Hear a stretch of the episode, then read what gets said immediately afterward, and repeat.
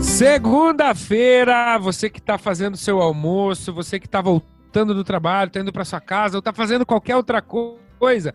E também não precisa estar tá na segunda-feira escutando, mas você sabe que segunda-feira, 11 horas da manhã, é dia do quê?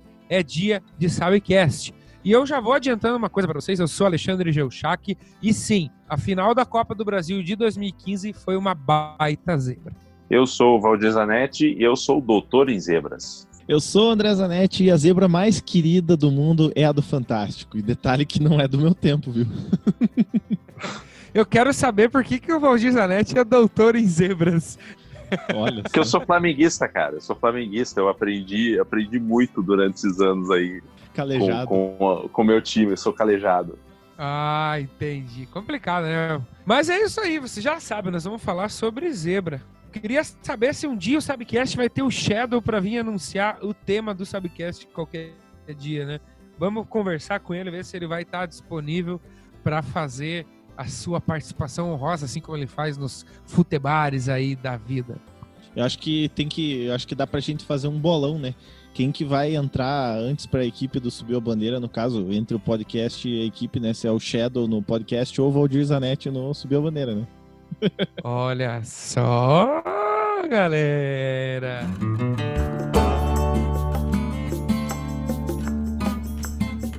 Então, galera, eu, eu, fiz uma pesquisa aí sobre várias zebras que aconteceram no futebol mundial. Se você não sabe o que é zebra no futebol, pelo amor de Deus, né?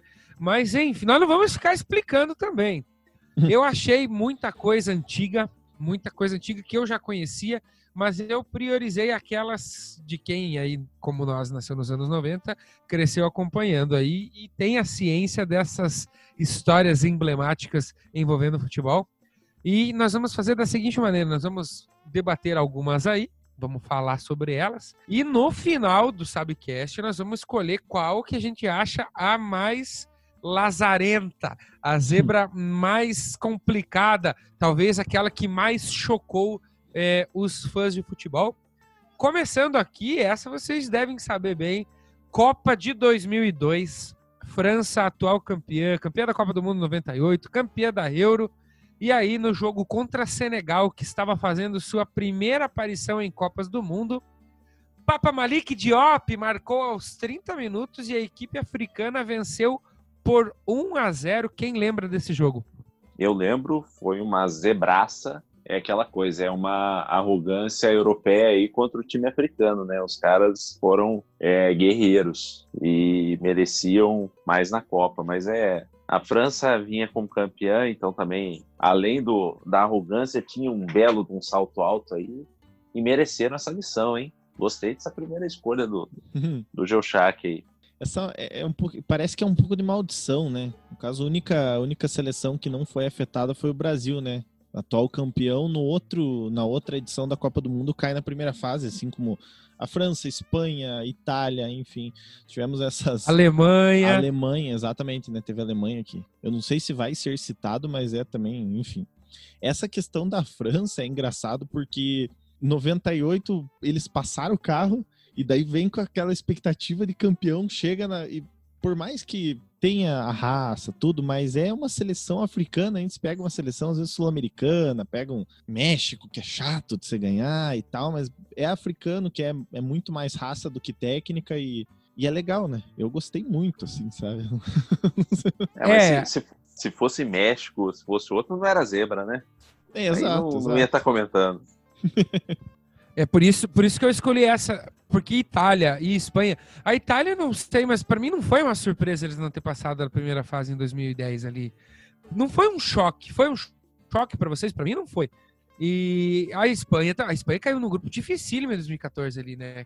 É, inclusive na primeira rodada aí saiu ganhando contra a Holanda e tomou uma virada estrondosa. A Copa de 2014 foi muito massa, né? Tirando a semifinal, mas a Copa de 2014 foi muito massa. Eu não sei vocês, mas eu achei ela muito massa. A Copa de 2014 acho que teve um jogo médio. O resto, todos os jogos foram bons. E teve, pô, teve Irã. O Irã estava classificado, se eu, se eu não estou enganado aqui. Então, pô, O jogo com o Irã é ruim, mas não teve. A Argélia fez um jogaço com a Alemanha nas oitavas de final, né? A, a Grécia, a Grécia, a Grécia tava legal, eu assisti a Grécia, cara. Pô, não é legal a Grécia. Costa Rica, a Grécia eu fui assistir no estádio com, com os Tavares, mas a Costa Rica, né? Costa Rica foi zebra no grupo da, da Inglaterra, né? E Copa 2014, e o Neto, saudades. O, o, o, Neto foi ver algum jogo em 2014?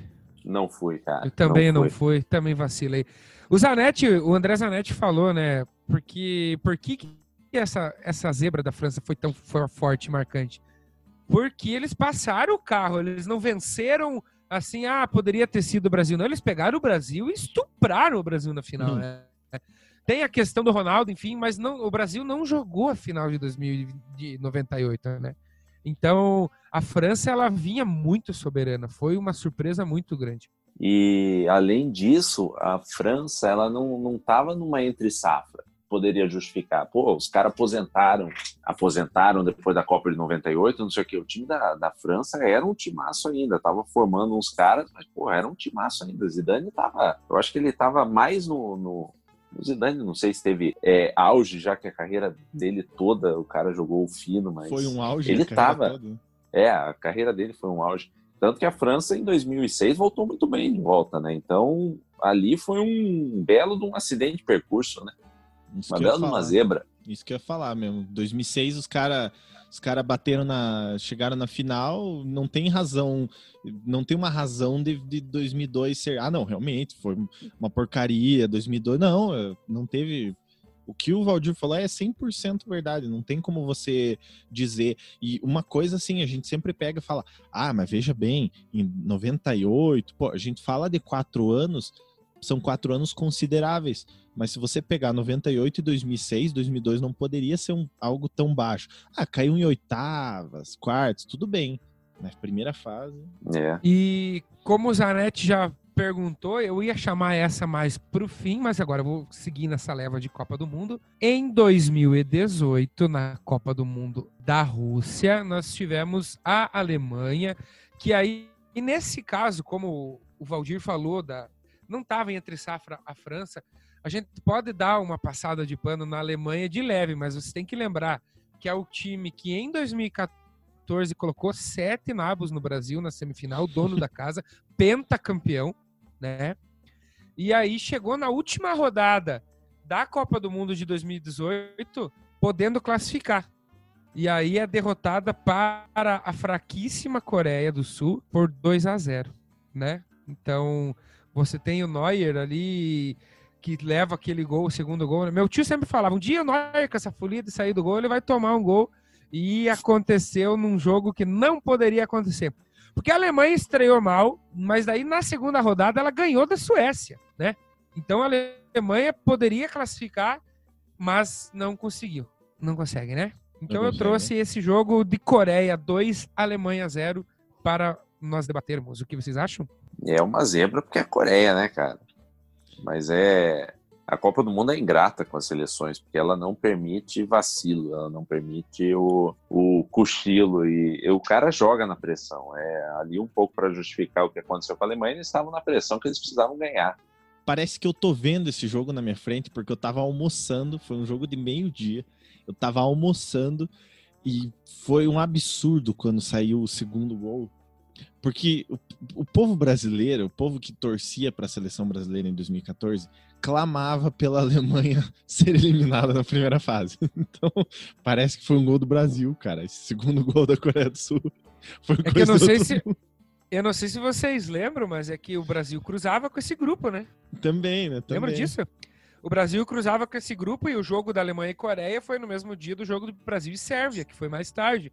Então, assim, a Alemanha perdeu para o México no primeiro jogo, aí ganhou da Suécia no, no finalzinho, o gol do Cross de falta. E naquele gol de virada ali, eu pensei, cara, deixar os caras crescer, vão passar em segundo, e aí o Brasil, bicho vai pegar. Eu tava com muito medo. Eu tava com muito medo. Porque, ah, o Brasil não vai cruzar com a Alemanha, né? Vai, ficar, vai passar os dois em primeiro. Não tem como não ser isso. Acabou passando a Suécia em primeiro e, e o México, em segundo. Fica um abraço pro pessoal do Subiu a Bandeira, que fez uma análise de todos os grupos da Copa e botou a Alemanha na segunda fase. Então, um abraço pro pessoal do Subiu a Bandeira, um dos melhores canais, se não o melhor, de futebol do YouTube. Com, com analistas certeiros, né? Matemáticos.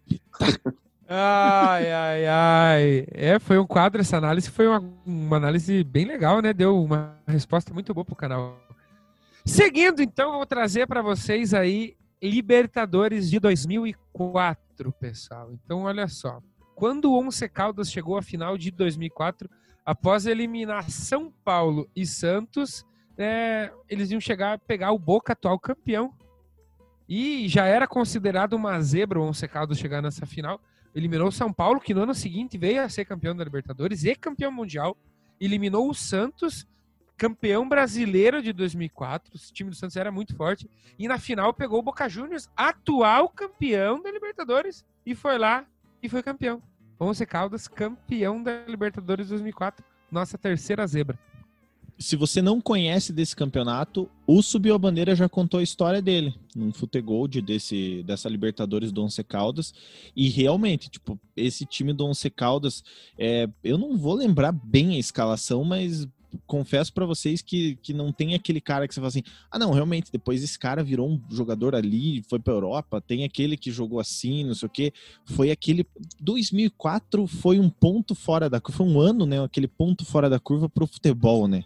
Teve muita zebra na Eurocopa, na, na, na, na Euro, na, na, Champions League e inclusive na Libertadores com o Caldas que eu acho que nem LDU é tão absurdo quanto o Lance Caldas campeão da Libertadores. É, eu, como eu disse no começo do programa, eu sou um doutor em zebras, então eu tenho, no meu amplo conhecimento disso, a minha escala de zebras. Eu tiro um, um, alguns pontos é, dessa zebra aí, porque o time já tinha eliminado o São Paulo e o Santos, times com tradição e com camisa. Então, ele perde uns pontos ali no nível de zebra, mas é claro que pegar o, um time argentino, principalmente o Boca, numa final Libertadores, é aí você esquece até o passado. Olhando só para esse jogo, é uma bela de uma zebra. Mas se você lembrar do passado, ela perde uns pontinhos da minha escala, hein? É como o André falou, né? Não tem nenhum cara desse time que se para e pensa realmente, né? O cara depois foi um grande nome no cenário mundial do futebol. Tem o Enal, que era o goleiro, depois o Santos contratou ele em 2005, mas ah, é, né, fora é isso eu não, eu não lembro de mais ninguém do, do, do Once Caldas. Eu ouvi na rádio os jogos em que foi eliminado aí o Santos, né? Nós ouvimos aí meu pai. Eu lembro que eu chorei bastante naquela época, eu ainda chorava. Eu ainda chorava.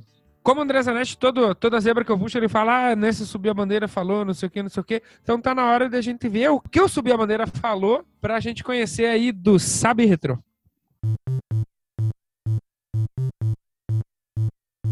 A maior zebra da história é você não conhecer o Subiu a Bandeira, você que está ouvindo. Um canal que trata da história do futebol com alegria e informação. Fica a dica para você, caro ouvinte. Ria adquirindo conhecimento.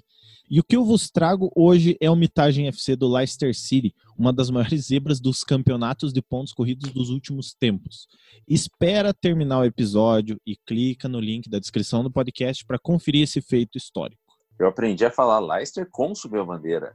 Eu sempre falei Leicester e então, achava que era um nome legal, Leicester. É uma, é uma discussão que, que, inclusive, nos bastidores do canal a gente tem porque eu sou um dos caras que mais odeio essa ESPNização dos nomes, tá? Por quê? Porque os caras chegaram e criaram um padrão que não é Leicester, é Leicester. Não é, é Leicester. Leicester é, Leicester é feio, Leicester é legal. Não é Leicester. E Leicester é mais legal. Então, não, não é Leicester. Eu fico pessoal. imaginando a reunião de pauta da redação da, da, da SPN. Pessoal, como é, esse time aqui, como é que nós vamos falar o nome dele? Não. E não é só, só time, é nome de jogador também, jogador né? Jogador também. É, uma vez eu vi, é, eu não vou saber precisar quando foi, mas tava numa, tava numa discussão sobre, eu não lembro se era futebol americano ou futebol internacional. Mas eles falando assim que eles, ah, a gente viu o melhor jeito de falar o nome do jogador para passar para vocês. Então eles fazem tipo uma conferência para ver como que eles vão denominar o jogador. Por exemplo, aquele goleiro do Arsenal, que agora está na Juventus, que ele, eles chamavam de Cesne. E o próprio Alexandre tem o como que pronuncia o nome do, do jogador da maneira correta. É para quem não sabe, eu sou um estudante da língua polonesa, então o, o nome dele a gente chama de Szczerny. É Mas que é, no como é que microfone você vai narrar o jogo? é. Como é que você vai narrar o jogo, né? Olha a cabeçada, Szczerny! não, não tem como, né, galera? Mas o melhor cara para definir pronúncia de nome de jogador é Galvão Bueno. Ele achava o que ele ficava confortável ali para falar, o que... e ele mandava aquilo e virava aquilo. E virava aquilo. Não Ah, lembro mas o nenhum Galvão exemplo pode. agora. Tem, tem a Copa do Mundo de 2006, se não me engano, porque toda vez a Globo faz alguma coisa diferente, né? Por exemplo, tinha jogo da Holanda, vamos lá numa família holandesa acompanhando o jogo. E aí eles pegavam esses nomes e chamavam alguém que conhecia o idioma para mostrar como é que falava, né? É, mas o Galvão não respeitava isso, cara. O Galvão é uma lenda, ele não precisa disso.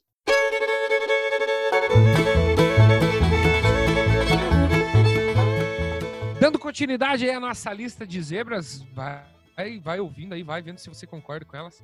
Eu trouxe essa porque foi uma zebraça, essa, ao meu ver. Semifinal da Copa das Confederações de 2009, quem lembra? Muito se falava co- como vai ser a final entre Brasil e Espanha. A Espanha que, que vinha crescendo seu time com os craques Iniesta, Xavi, Piquet, Sérgio Ramos, que esta- estavam aí se aproximando do seu auge, né? Não é à toa que foram campeões em 2010 da Copa do Mundo. E aí, os Estados Unidos chegaram e ganharam por 2 a 0 dois gols do Outdoor. E aí, na final, ainda quase bagunçaram pro Brasil, né? Mas e- em especial esse jogo, Espanha 0, Estados Unidos 2. Vocês lembram disso? Lembro, e eu acho que a saída da Espanha aí foi estratégica, porque Copa das Confederações é zica, né? É, exato. Então os caras falaram, não, não quero arruinar o ano seguinte aí que tem Copa, deixa eu sair desse negócio aqui. É, o, a Copa das Confederações acabou, inclusive quem ganhou, ganhou, quem não ganhou, não ganha mais, quem tem o título tem, quem não tem, não tem mais.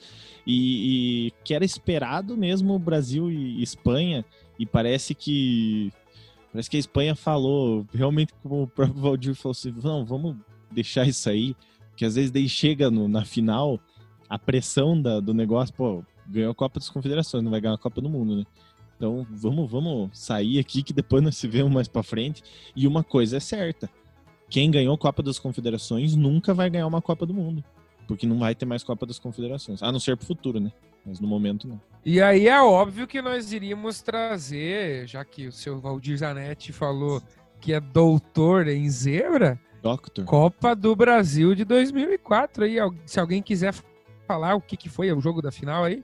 É, nós tivemos aí Maracanã lotado, Ivete Sangalo com o palco montado para cantar, né? Porque quem lembra que a torcida cantava Vai Rolar a Festa, né? Que era o grande sucesso da, da Ivete Sangalo. E não rolou a festa. O Santo André foi lá e azedou a festa do Flamengo, galera. É, esse foi meu mestrado.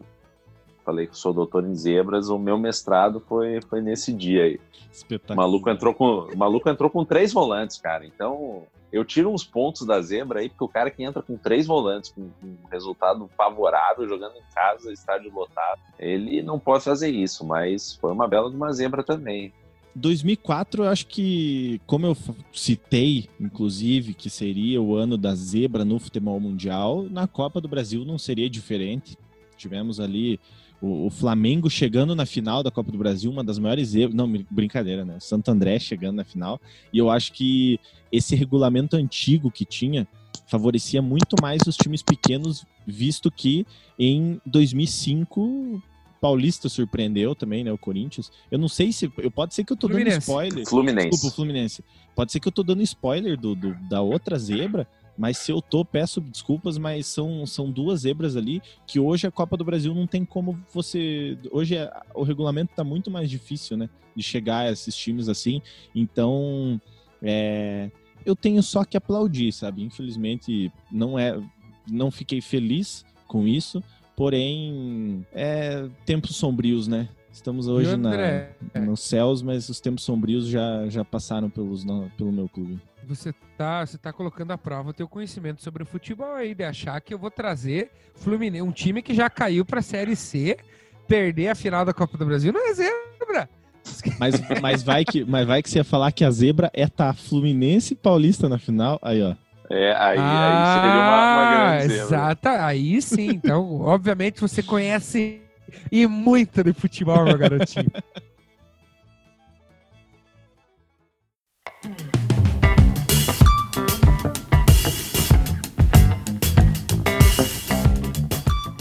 próxima da lista e próxima zebra da lista, galera, vou ler o texto que está escrito aqui e daí vocês já vão saber do que, que eu tô falando.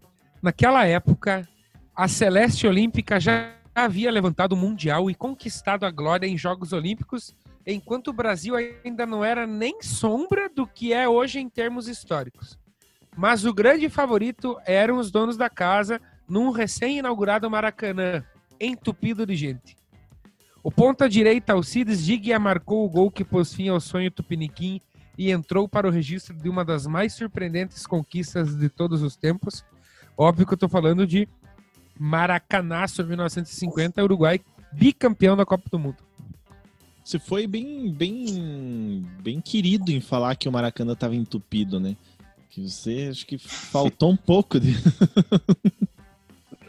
Cara, não, não tem palavras você fala que é entupido, só aquilo não é, né, cara? É o maior público da história. É o zebraço, cara. Isso aí não tem o que falar. Isso aí, na minha escala, escala de zebras, é 10-10. 10 de 10. É, é a zebra 10 perfeita. 10. Eu, uma coisa que, inclusive, eu e o Alexandre comentávamos em off, que eu acho que a gente pode ter zebra, pode tirar sarro, pode discutir num Sabcast que você está ouvindo. Fica um abraço para você. Siga-nos no, no, na sua plataforma de streaming se você está ouvindo nesse exato momento no streaming, não está ouvindo no YouTube. Está ouvindo no YouTube, se inscreva no canal. Porém, uma coisa que não é legal é o preconceito ou você querer jogar a culpa de uma zebra, de uma derrota. É... Enfim, podemos achar um culpado. Não estou falando que é errado Agora, se você não sabe do que eu tô falando, é o preconceito que Barbosa sofreu pós título do Uruguai em cima do Brasil. Então, se você é, quer mesmo ver isso, vá lá no nosso Instagram, mande uma mensagem pra gente no Instagram falando assim: eu quero saber, saber dessa história, eu quero que Subiu a Bandeira conte essa história, porque para mim é uma das maiores injustiças do futebol. Mas eu não vou deixar esse podcast nessa vibe triste e eu vou falar que assim o Uruguai, ele venceu em cima do Brasil, parabéns pro Uruguai. Mas eu não acho certo no escudo do futebol ele botar as estrelas das, das Olimpíadas ali, porque eu acho que daí vira uma estrelaiada que não dá para entender o que, que é Olimpíada, o que, que é Copa do Mundo, o que, que é o quê. Então... É tipo o símbolo do Vasco, né, cara? É, tem 200 estrelas e... Ah, esse aqui é do Remo. Ah, essa estrela aqui é do Campeonato Pebolim. Essa aqui essa é história que pública. Essa história que o André trouxe, realmente, ela é uma história muito triste que começou em 1950 e há alguns anos atrás ela ainda teve mais um capítulo muito triste, pessoal. Então vale a pena você saber, vai atrás, vai no Instagram do Subir a Maneira, pede, eu quero que vocês contem essa história e aí a gente vem contar para vocês, tá? Mas realmente é muito triste. Cara, eu tô achando meio triste isso aí. Vamos dar uma risada? Se é pra dar risada, tá na hora do troca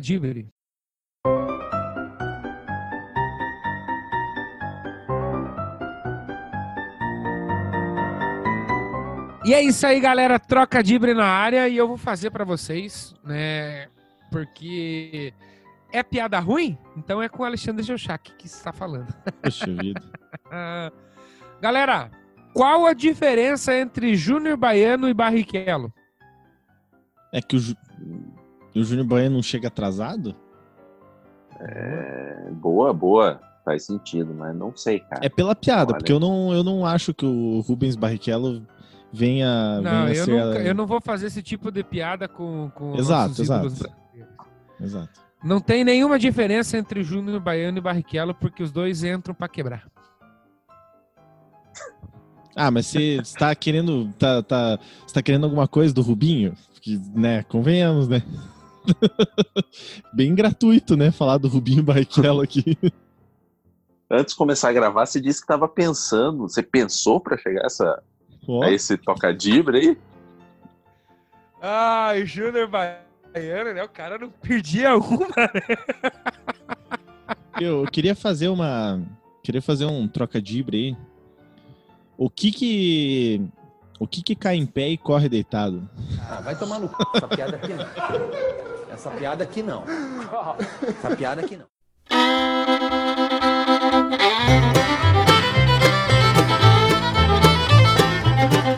Muito bem, galera. Essas foram aí as zebras que eu trouxe para vocês. No total foram seis zebras. E aí agora nós vamos discutir qual que nós vamos escolher aí como a mais impactante e por quê. Embora eu já, já acho que vai ser unânime aí, mas vou ter que dar uma justificativa aí pro, pro espectador, pro 20 do Sabcast. Eu acho que o meu voto, eu vou pegar mais, um pouco mais assim com o, com o coração do que com você. Eu, eu acho que eu não, eu não, eu prefiro não ser clubista. Eu prefiro mais palpitar com o coração. Por tudo que, é, pelo, pelo todo sentimento que eu passei em 2014, eu acho que esperava-se muito mais da Alemanha.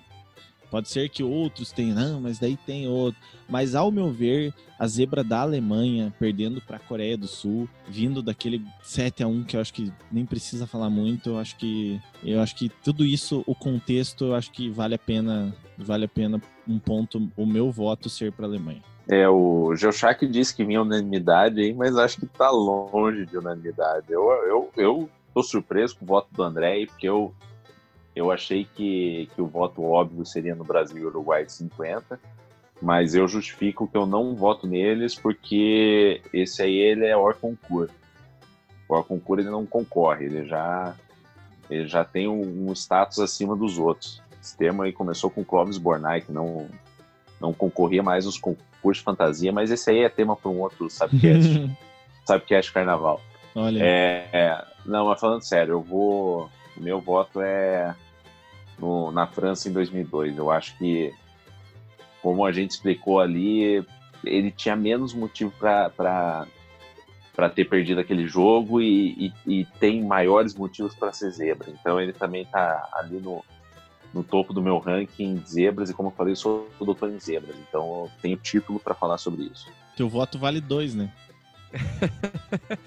como Não, eu, eu ia votar no Maracanazo, mas depois desse, dessa, dessa é, explicação aí do, como votar, do Valdir, né? não tem como votar. Mas realmente, se for parar pra pensar, é, ele tá acima, né? E o, tudo que, que vem tá. Todo o resto tá abaixo, né?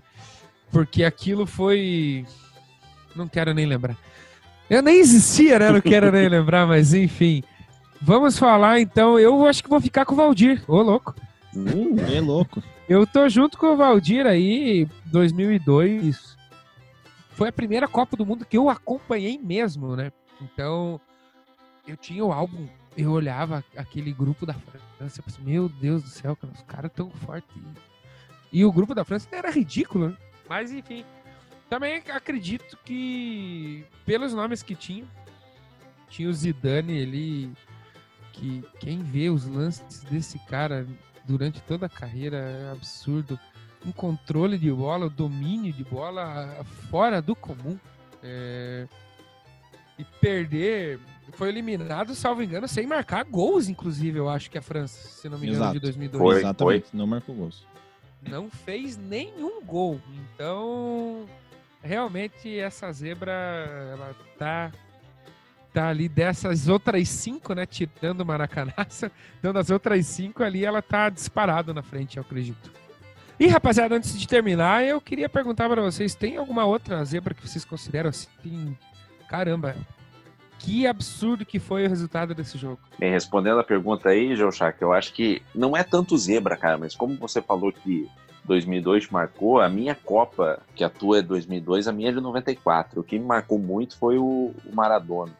Era a despedida dele, ele tinha feito um golaço contra a Grécia, uma comemoração épica. Eu confesso que eu não lembro do gol, mas eu lembro da comemoração, tanto que marcou ele correndo para a câmera, vibrando, e era a Copa, a última Copa do Maradona. É, só que ele, ele foi pego no antidoping.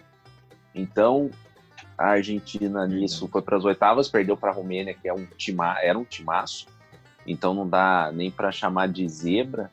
Só que é por, por ter essa história toda aí, o que me marcou como zebra seria a atuação da Argentina na Copa. Não um jogo específico, mas a atuação na, da Argentina e do Maradona na Copa. Pegando o gancho, abraço Leonardo Tavares. pegando o gancho ao, que, ao, ao feeling do momento que o nosso querido Valdir Zanetti deixou, eu queria citar 1982. Não é zebra perder para a Itália, não é. Mas perder para a Itália levando três gols de um cara que não tinha feito gol na Copa do Mundo, perder para a Itália com um timaço que era 82, eu considero isso como uma zebra. Vocês podem até discordar, mas isso é o meu sentimento para a Copa do Mundo. Não vou dizer que 2006 é zebra, né? Mas 82 para mim, é aquela derrota para a Itália, cara. Concordo. É triste. Grau e gênero. Zebraço. Muito, muito zebra. Né? Já brigamos muito aqui nesse Sabcast com os irmãos Tavares a respeito de, de Zico em si. Mas enfim, cara, aquele time de 82 é absurdo. Quem, quem teve a oportunidade de ver jogar é a seleção que encantou a geração dos nossos pais, né? Realmente concordo com você. Eu tenho aqui algumas que eu pensei em trazer. Tem a. Mas lembrando a importância de campeonato, não, não é tão, tão importante assim, mas Paulistão de, de 2004, nós tivemos a final sem nenhum dos quatro grandes ali, todos eles eliminados. E a final foi Paulista de Jundiaí São Caetano, lembrando que o Santos foi eliminado por São Caetano sendo goleado. Mas eu vou trazer Copa do Mundo de 2014, o grupo que tinha Uruguai, Costa Rica, Inglaterra e Itália, três campeões mundiais num grupo, né? Tanto que nem se falava da pobrezinha da Costa Rica, só falava assim: no grupo da morte, um campeão mundial vai ficar na primeira fase e deu que no final ficaram dois Ficou campeões dois, né? mundiais, dois europeus, né? Inglaterra e Itália caíram, avançou Uruguai e Costa Rica, a grande sensação daquele campeonato, na minha opinião, foi a Costa Rica, inclusive. Tanto que foi uma atuação de Copa do Mundo que levou o Navas pro Real Madrid. Né? É, nasceu o Keylor Navas pro futebol, né? ó, polêmico, ele já era, ele já era velho, né, na verdade, naquela época. Velho é modo de dizer, né? Não, Mas já tinha bastante idade. Pro Real Madrid, ele não, ele depois tinha, da Copa do Mundo. Ele tinha acho que 28 ou 30 anos, uma coisa assim, será que não? Ele era já. Ele já tinha uma certa Por idade. Por aí, cara. Por aí. Ele, ele não era um, uma, uma promessa do futebol, não. Mas enfim, enfim, aquela Craque Copa foi sensacional. o Brian Ruiz, é verdade. Tinha o Brian Ruiz. Mas enfim, cara, a última rodada ali, quando realmente caiu a Itália e a Inglaterra, foi uma coisa que o pessoal ficou em choque. Se bem considerar a Inglaterra como campeão do mundo também é, foi um é. acidente aquilo, né? Tipo, ah, tem um campeão não do foi, mundo. Não, na... não foi acidente, porque aquilo foi totalmente ajeitado para a Inglaterra ser campeã. Então, isso não Cara, foi um acidente. É, ok, ok. Mas no sentido que Pô, ah, tem um campeão do mundo aí. Quem que é a Inglaterra? Ah, tá, a Inglaterra. Tipo, ah, tem um campeão do mundo aí. É o Uruguai. Pô, Uruguai, beleza tal. Ah, é Inglaterra, tá bom. Inglaterra, tá bom. Vamos ver aí. O Uruguai tem mais tem que, moral que Inglaterra. Tem que respeitar. Foda, né? Ah, mas eu acho que em tradição do futebol, com certeza tem, né? Camisa pesa.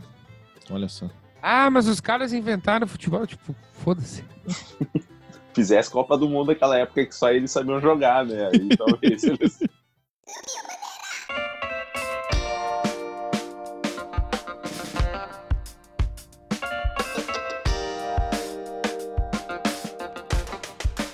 E esse podcast é um oferecimento de Sal Agosto e Quitutes Aquino.